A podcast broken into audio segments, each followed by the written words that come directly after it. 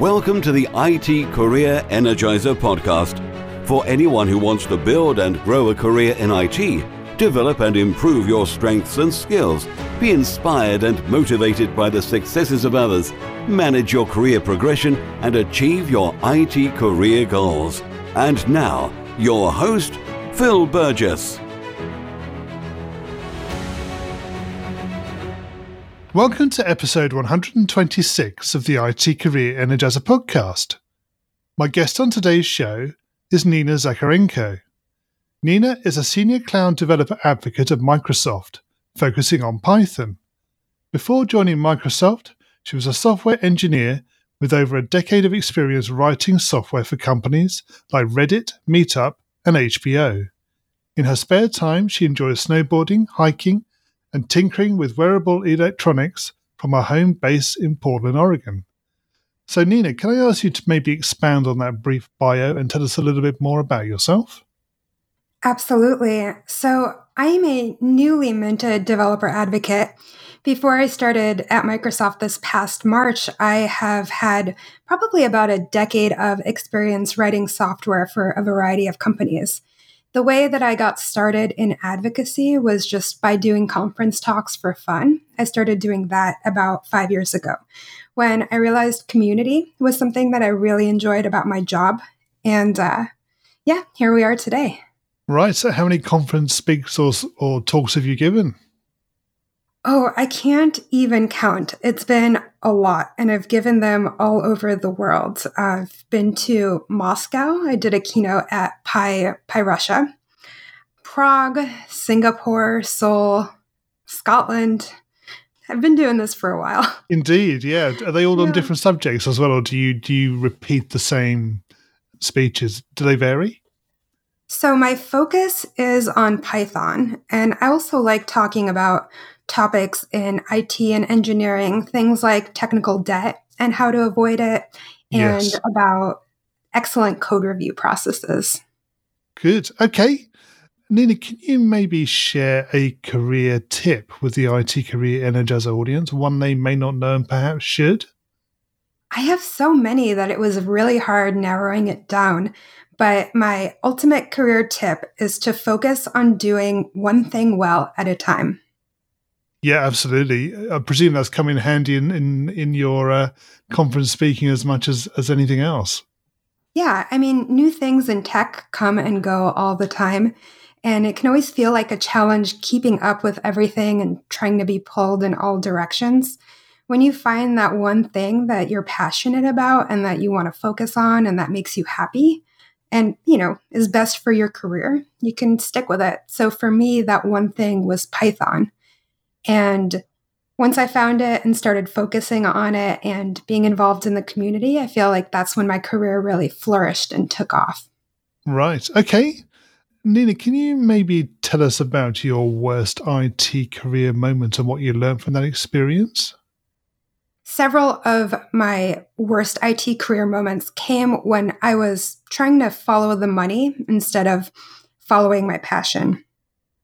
The last time it happened to me, I found myself in a really bad situation after the lovely startup that I was working for got acquired by a bigger company. And I was really miserable at this workplace. I didn't think that everything that was going on was entirely ethical. And I didn't think that the leadership shared my values. But I tried really hard to stick around for a four year cliff because there was a stock payout coming, coming my way because of the sale of the startup. And all I did was made myself very, very miserable. I, I burned out very hard and I ended up leaving without my stock bonus and I couldn't be happier at my new job. I'm a little bit poorer, but still happier.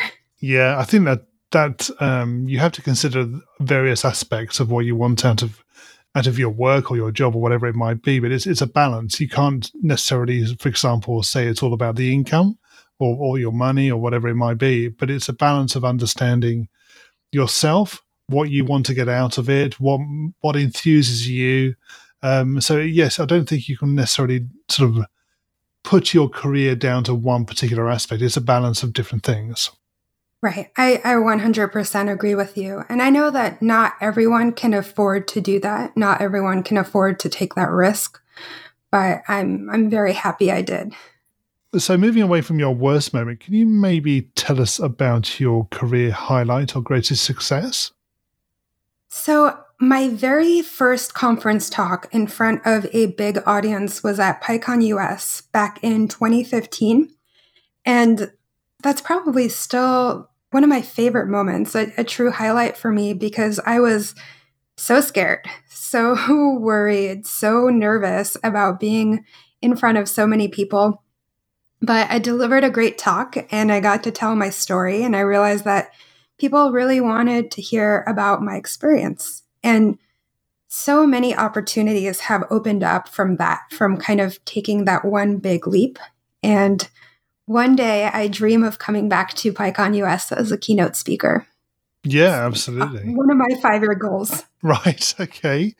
Um, in terms of that experience, obviously you have a, must have had a real mix of emotions of, of sort of excitement and nerves and, and all those sorts of things as well. So to be able to go and do that, I think is is real credit to you and, and uh, where you are in your career.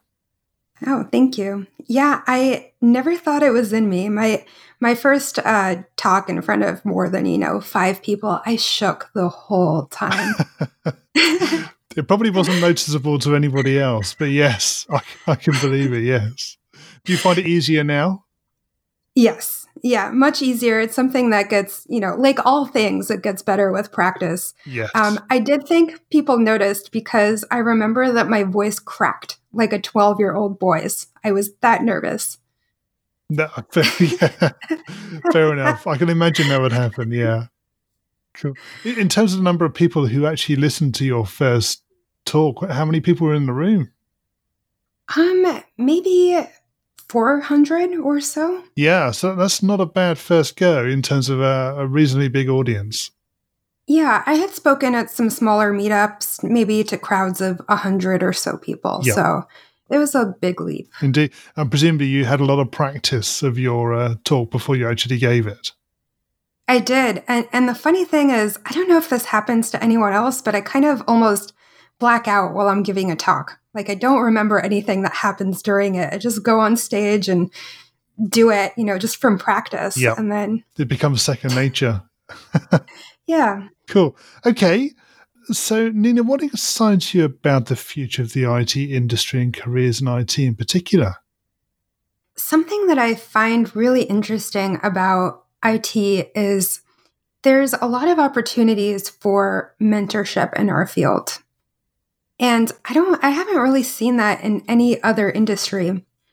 If you're doing something interesting and you're doing something you're excited about, try to find someone else in the field that's doing the same thing and go ahead and reach out to them and see if they have time to answer your questions or, or mentor you or anything else. Um, when you're reaching out to people, don't feel let down if you don't hear back right? It's it's not that big of a deal. They're busy.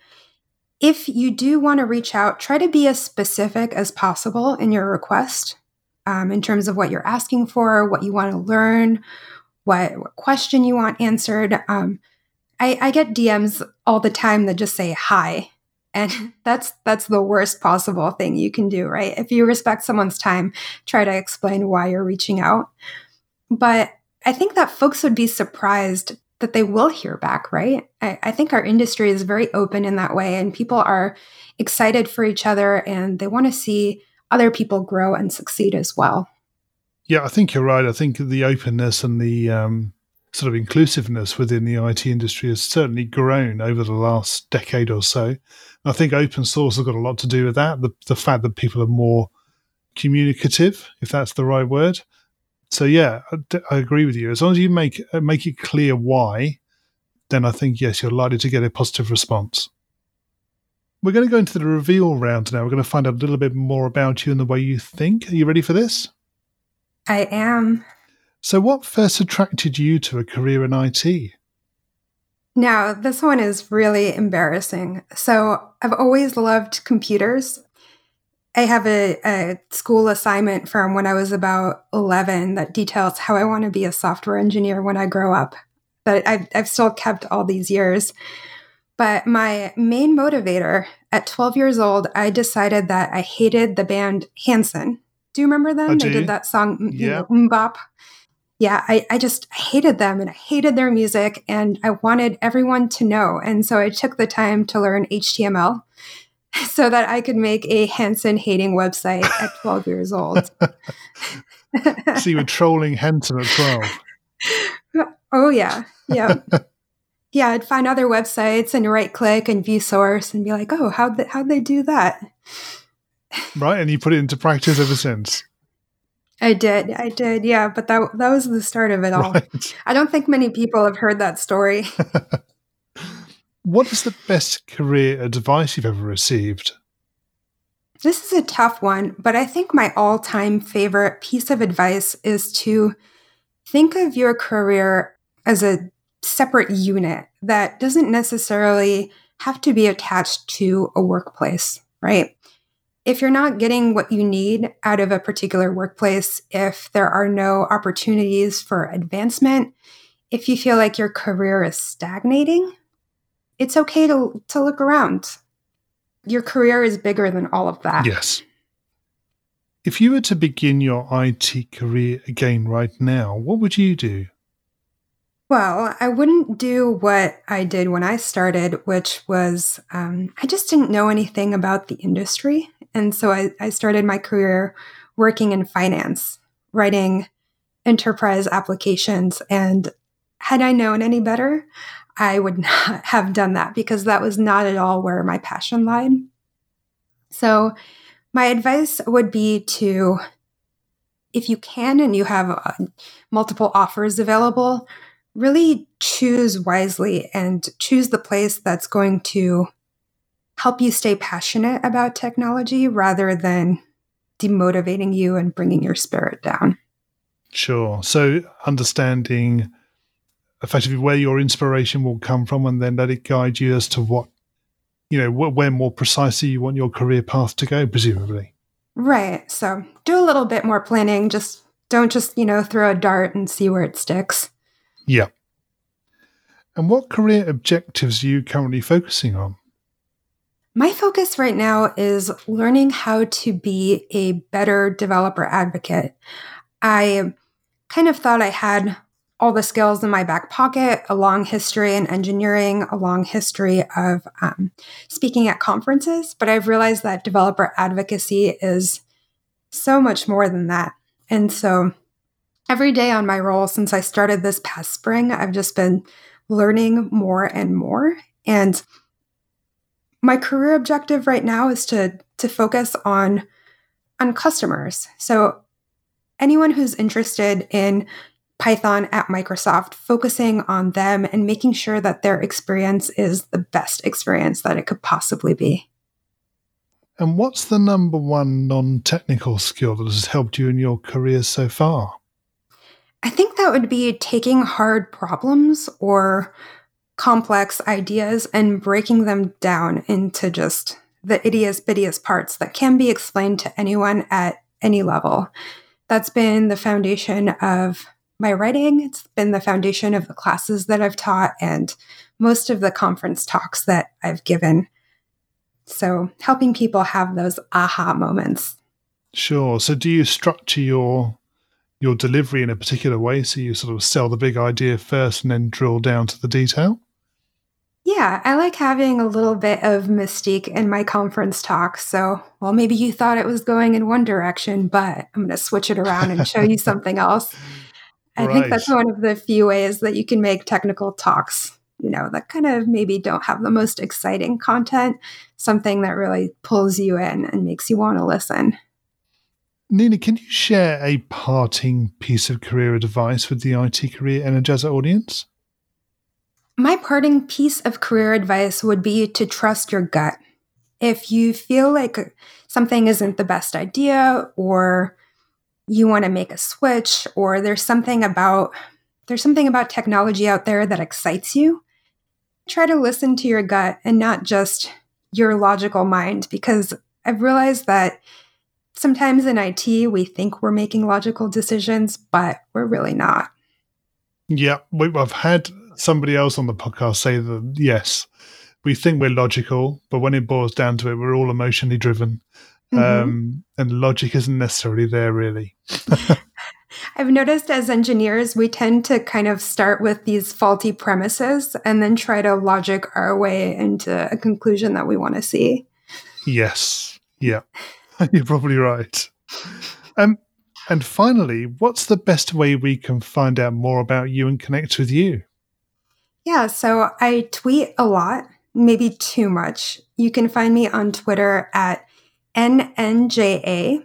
It's like ninja, but without the I. I'm also on GitHub at NNJA and LinkedIn at the same username. And if you're interested about Python at Microsoft, you can learn more about that at aka.ms slash Python. Nina, thank you so much for joining me on the podcast today. It's been great fun chatting with you. Phil, it's been such a pleasure. Thank you so much. A quick thank you again to my guest on today's show for sharing their career tips, advice, and experiences. You'll find a show notes page for today's episode on the IT Career Energizer website, which will be itcareerenergizer.com slash e and then the number of today's episode. Now that there are three new episodes of the show every week, make sure that you're subscribed to the show so you don't miss out. And don't forget to join the new IT Career Energizer community group in Facebook. If you're enjoying the podcast, it would be great to hear from you and to learn about your own career journey, your successes, opinions, and thoughts on the future of the industry. Thanks for supporting the show, and remember, if you're not growing your career, you're slowing your career. Thanks for listening to the IT Career Energizer podcast. To find out more about building a successful career in IT, visit itcareerenergizer.com.